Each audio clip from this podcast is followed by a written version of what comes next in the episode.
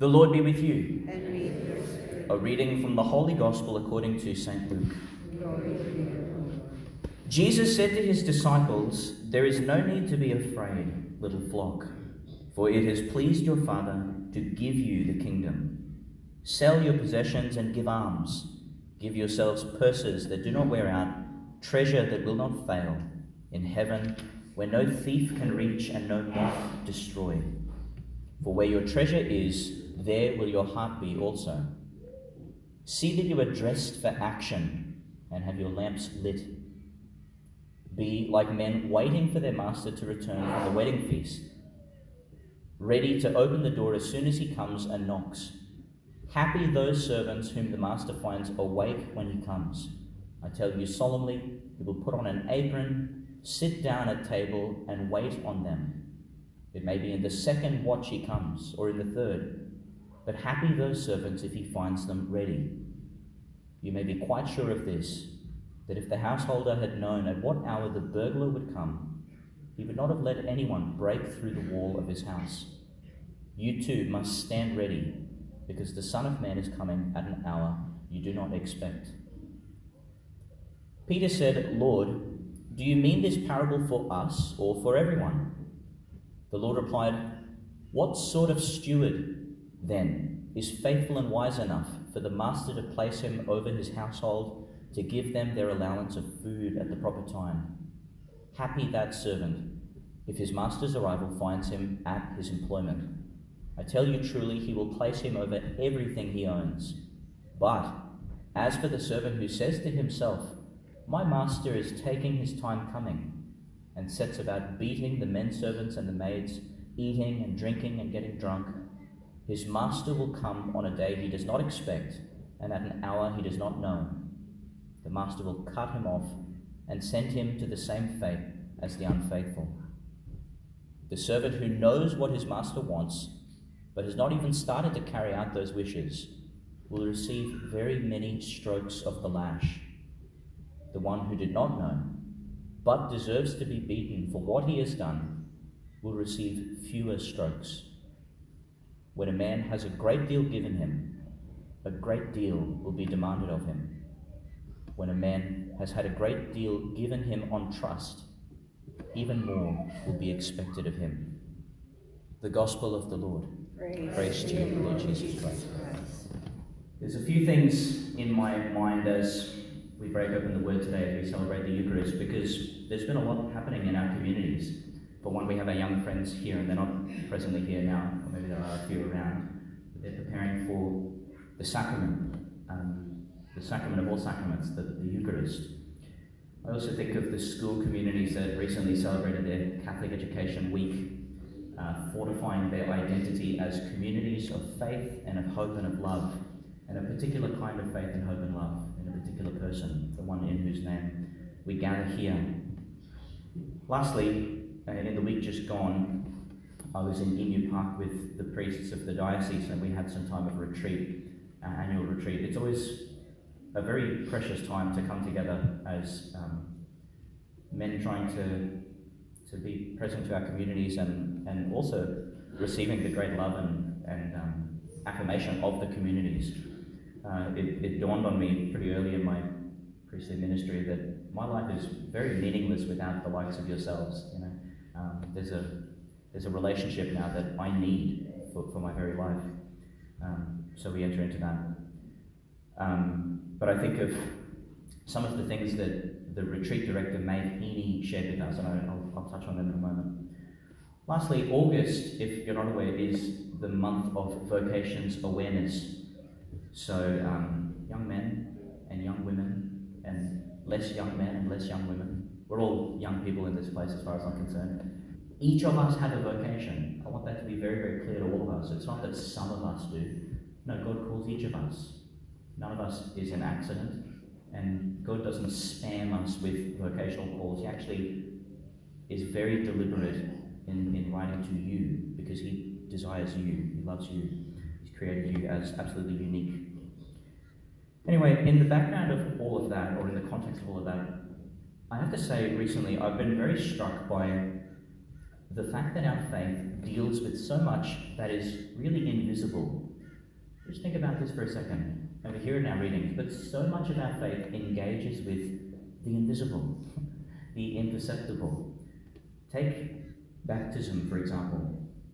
Sometimes I say this at baptism preparation.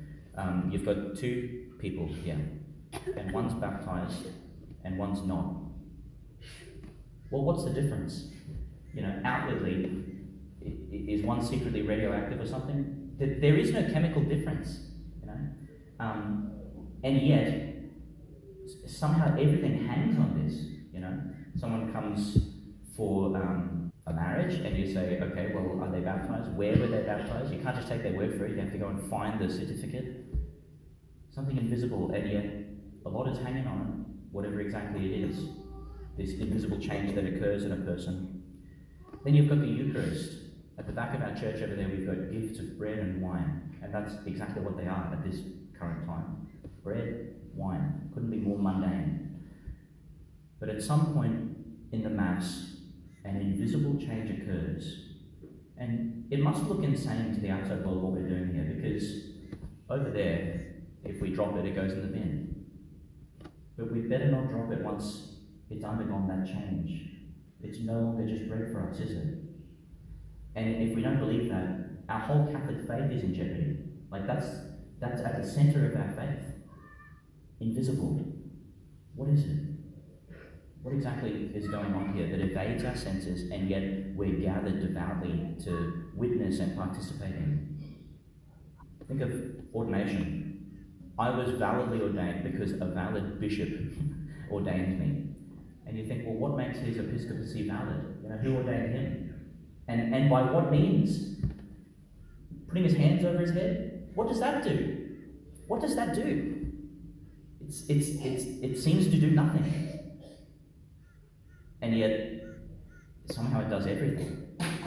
Because this invisible God of ours is interacting with us, sometimes in invisible ways, but it's mediated through visible symbols, like we, we catch glimpses of it.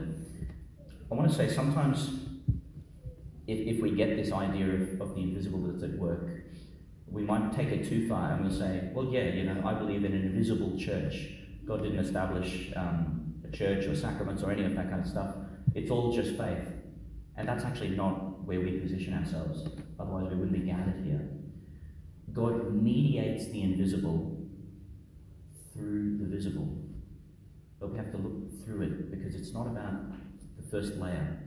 Everything is sort of like a thin veil, this series of veils that we, in faith, are able to gaze through. And who do we see but our God loving us? Loving us in, in strange and extraordinary ways. I was speaking to the children in um, St. John's just recently about the Trinity.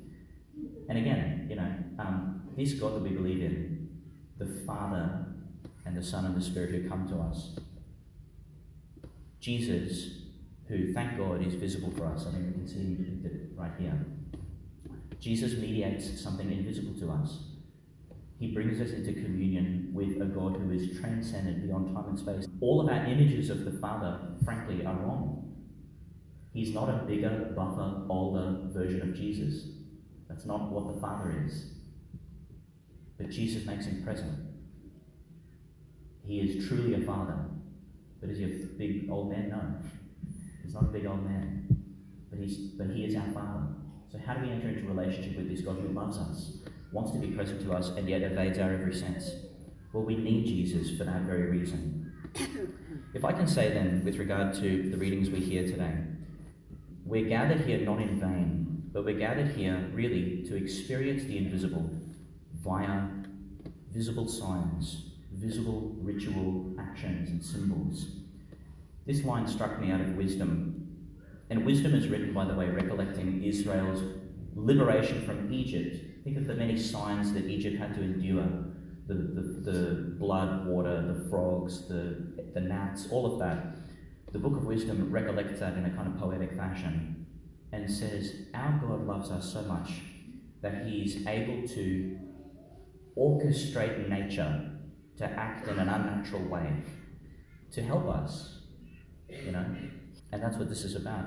And Israel put their, their trust in these strange ritual actions, the paschal lamb. You've got to cook it, you've got to cook all of it, you've got to eat all of it. Don't leave any of it uneaten. What is that? It's like a strange ritual action that was important for some reason. It says here, once they saw the kind of oaths they had put their trust in, the devout children of worthy people offered sacrifice in secret and in this divine pact, in this sacred institution, they struck with one accord. We're gathered here by these very ritual actions to together come, to together admit our need for God, to together admit that, yeah, at times we've wandered off track in little ways and maybe not so little ways. And we come trusting that whatever it is we're doing here as a community actually has an effect. We might not see it, we might not feel it, but something sacred and divine is breaking into your life now. And it's breaking deeper than it did yesterday, insofar as we want it to. Insofar as we have the faith to allow it to, to enter into us and to change us. And it does. It has that effect. We're right to think and to, and to trust in it. I want to say this too, and I'll probably I'll, I'll finish here. The fact that all of this is at God's invitation. You know, when we use the language of vocation, I didn't choose to be a priest in, in the ordinary sense of the word, but someone else chose it for me. You know, and I came to sort of discover it. And, and I, I would suggest that the same is probably true for all of you, wherever you found yourself. You didn't dream it up on the chalkboard and then set out on a heroic course to go and find it. But somehow it found you, didn't it? Because all of this is about relationship. This God of ours is, is drawing us deeper and deeper into who we are. He's revealing us to ourselves.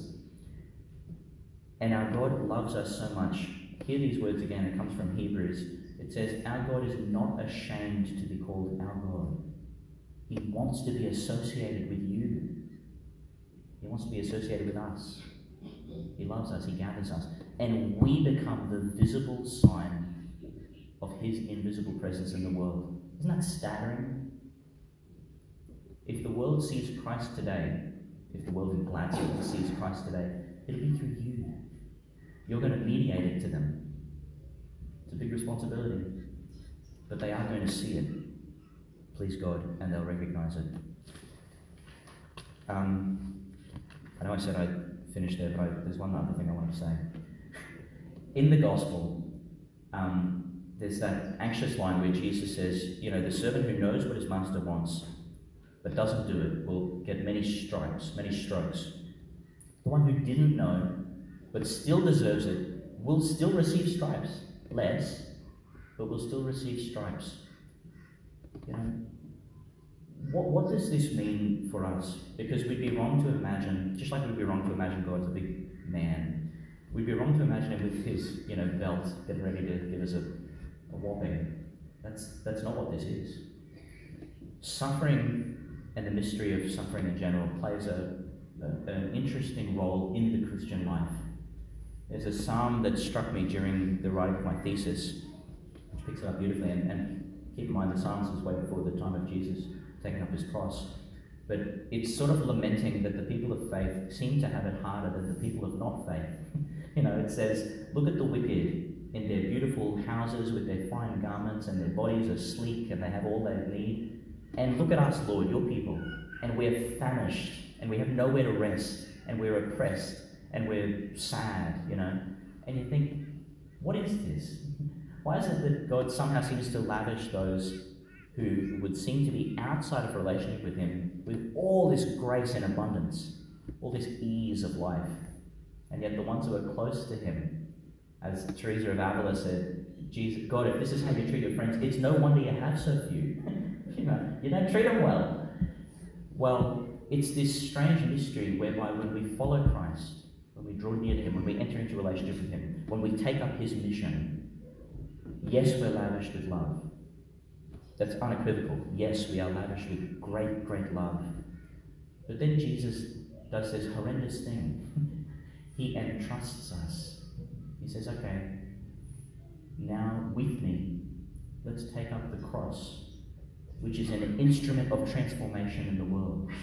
It's like a tremendously effective plough to go and till the earth. And it's awkward, isn't it? I mean, who wants the cross? Really, no one wants it. It's not a good thing. But it does reap goodness in the world. And God entrusts us with that. Just take up your cross, follow me, till the earth, make a sacrifice. That's why we're here. It is, in the truest sense, sacrifice. And sacrifice is in every single culture, everywhere, by the way, because the human heart knows this. You don't have to be a Christian to know what sacrifice is. In fact, in a kind of ironic way, maybe Christians, most of all, have forgotten what sacrifice really is.